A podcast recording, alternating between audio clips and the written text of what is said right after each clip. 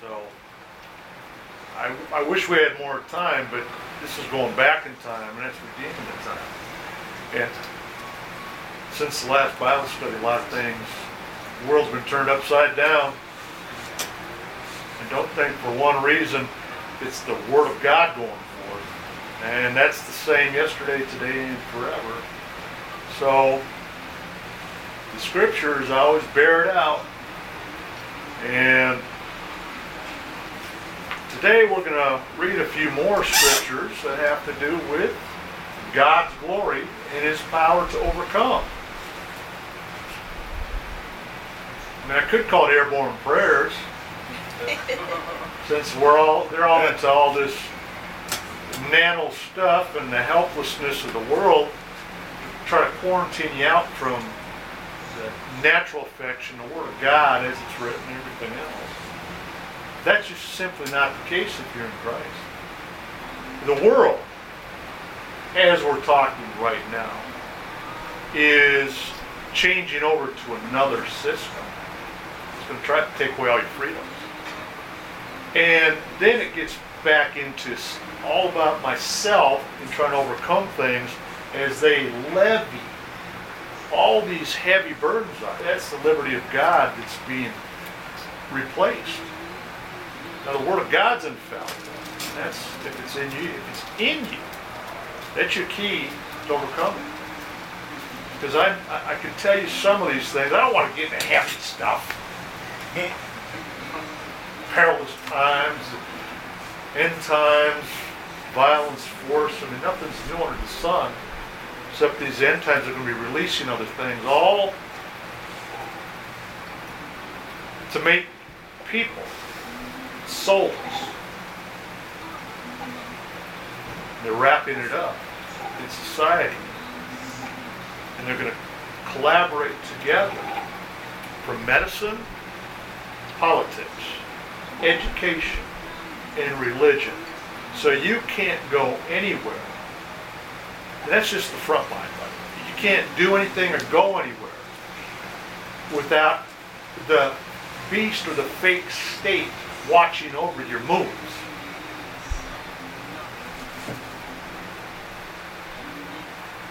Now, since the last Bible study, what hasn't happened in society?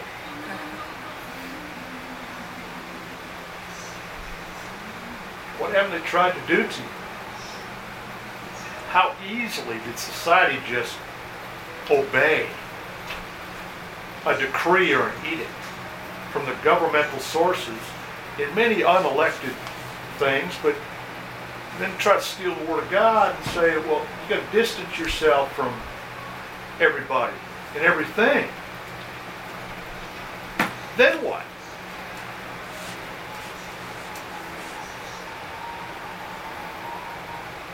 Then who? Who's replacing God in your life? You'd like to think that we're always battling within, you know, trying to feel better, overcome. That this is about me and growth, and sure, all that, all that stuff is important.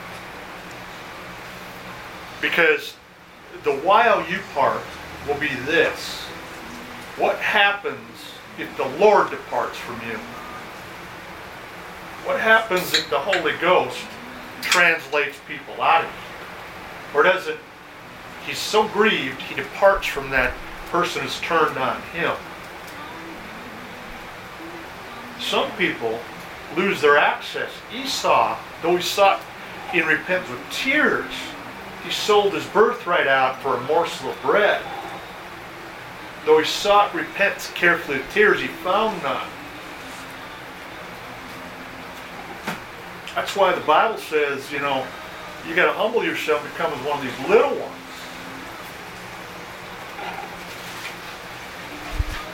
And he also said, it would be better for you to tie a millstone around your neck and be cast and drowned in the sea. It'd be better for you if you if you touch one of my little ones. I mean, this is a fierce God. Better go into heaven the right eye offends you, pluck it out. The Right arm offends you, cut it off. Now, for all you fanatics, spiritually, because the mark of the beast, they've been working on these things for decades.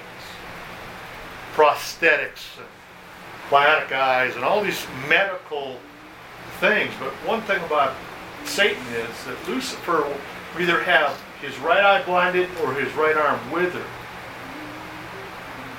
They'll call him the perfect man. They're going to fall down and worship him in that mark in adulation. Now you imagine that who's overseeing your needs?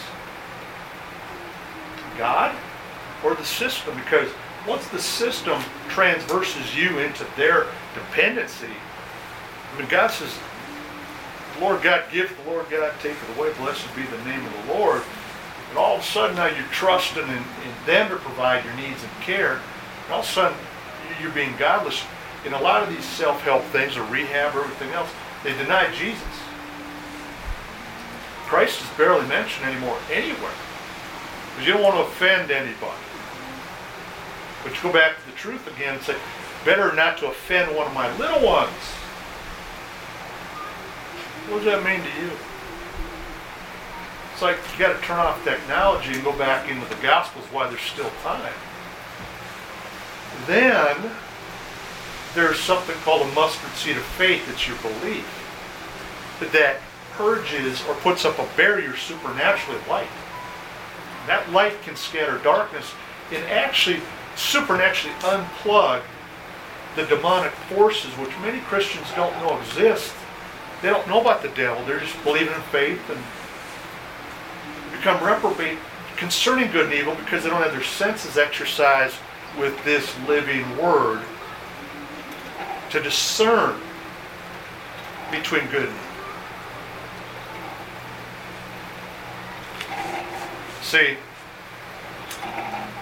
I was raised battling in my natural life evil forget about myself, I wasn't saved yet.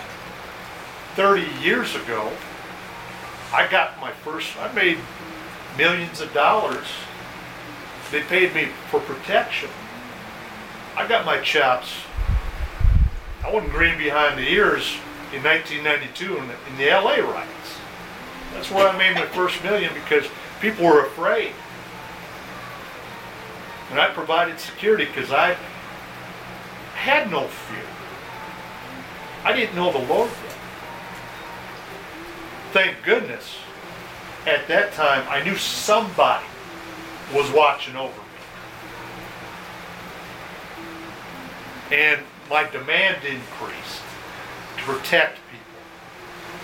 Still not talking about the wild you part yet, because that's coming. Salvation can be fleeting. See, back then I wasn't even aware of heaven and hell. I knew about it, and I believed in a higher being. What did you know? But I, I wasn't saved. What good is it to gain the whole world and lose your soul in the process? What good is God without God in what you do?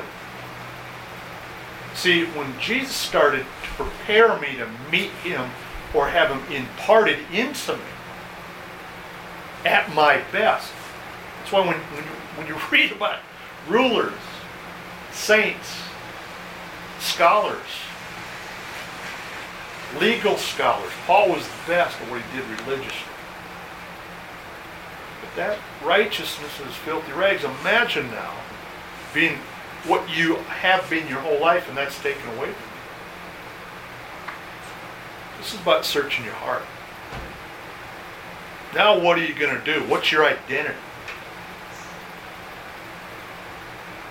It's like uh, we used to say in the old days, you know, when I have a treasure full of gold and riches, is not the best time when I'm swimming across the Mississippi River. Let's just put it that way, or Lake Superior. That's why I said, sell out that you got, give to the poor, preach this gospel to the poor. And what's ahead of you, if you're in the Lord, will be added to you as you give your life as that sacrifice to God at your best.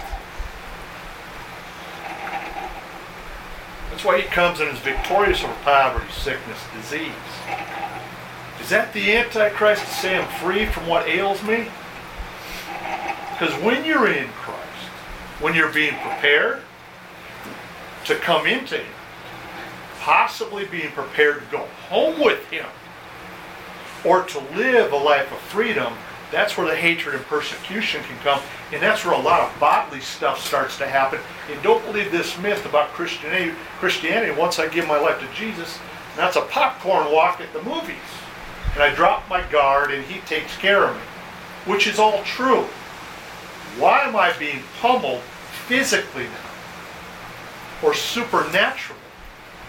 Not discerning the Lord's body and his blood of holiness, still living a sinful life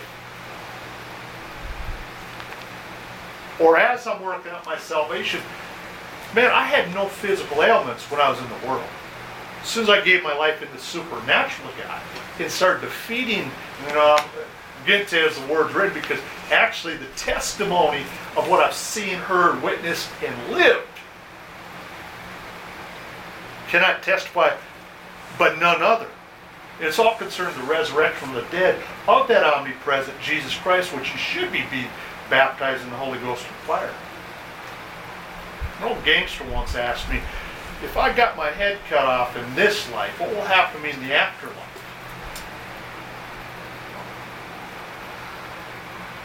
Because he done some crazy stuff.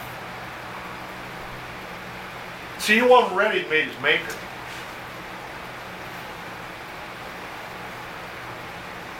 Now, what horrified me in my past life at my most pinnacle. And I got to do something. That's why I'm, we're launching totally religious supplements. It's a, it's kind of almost oxymoron. I'm totally religious. No, I'm totally spiritual. Jesus, he's not really a religion. He's a relationship with a man, sinless.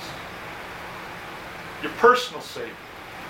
I mean, as for me in my house, there's to be a house I'm to serve Him. And a lot of people are afraid of death. The world, in its rebellion, doesn't know there's even more after dying. They're not going to RIP, but they're going to be raised up in a second death. Now, you can be, we all can be spared the second death by going with Jesus in His glory now. So truly, today, He said to the malefactor on the cross, "Today thou shalt be with me in paradise." So this myth about eternal life, it's the truth in Christ, and there's by no other name.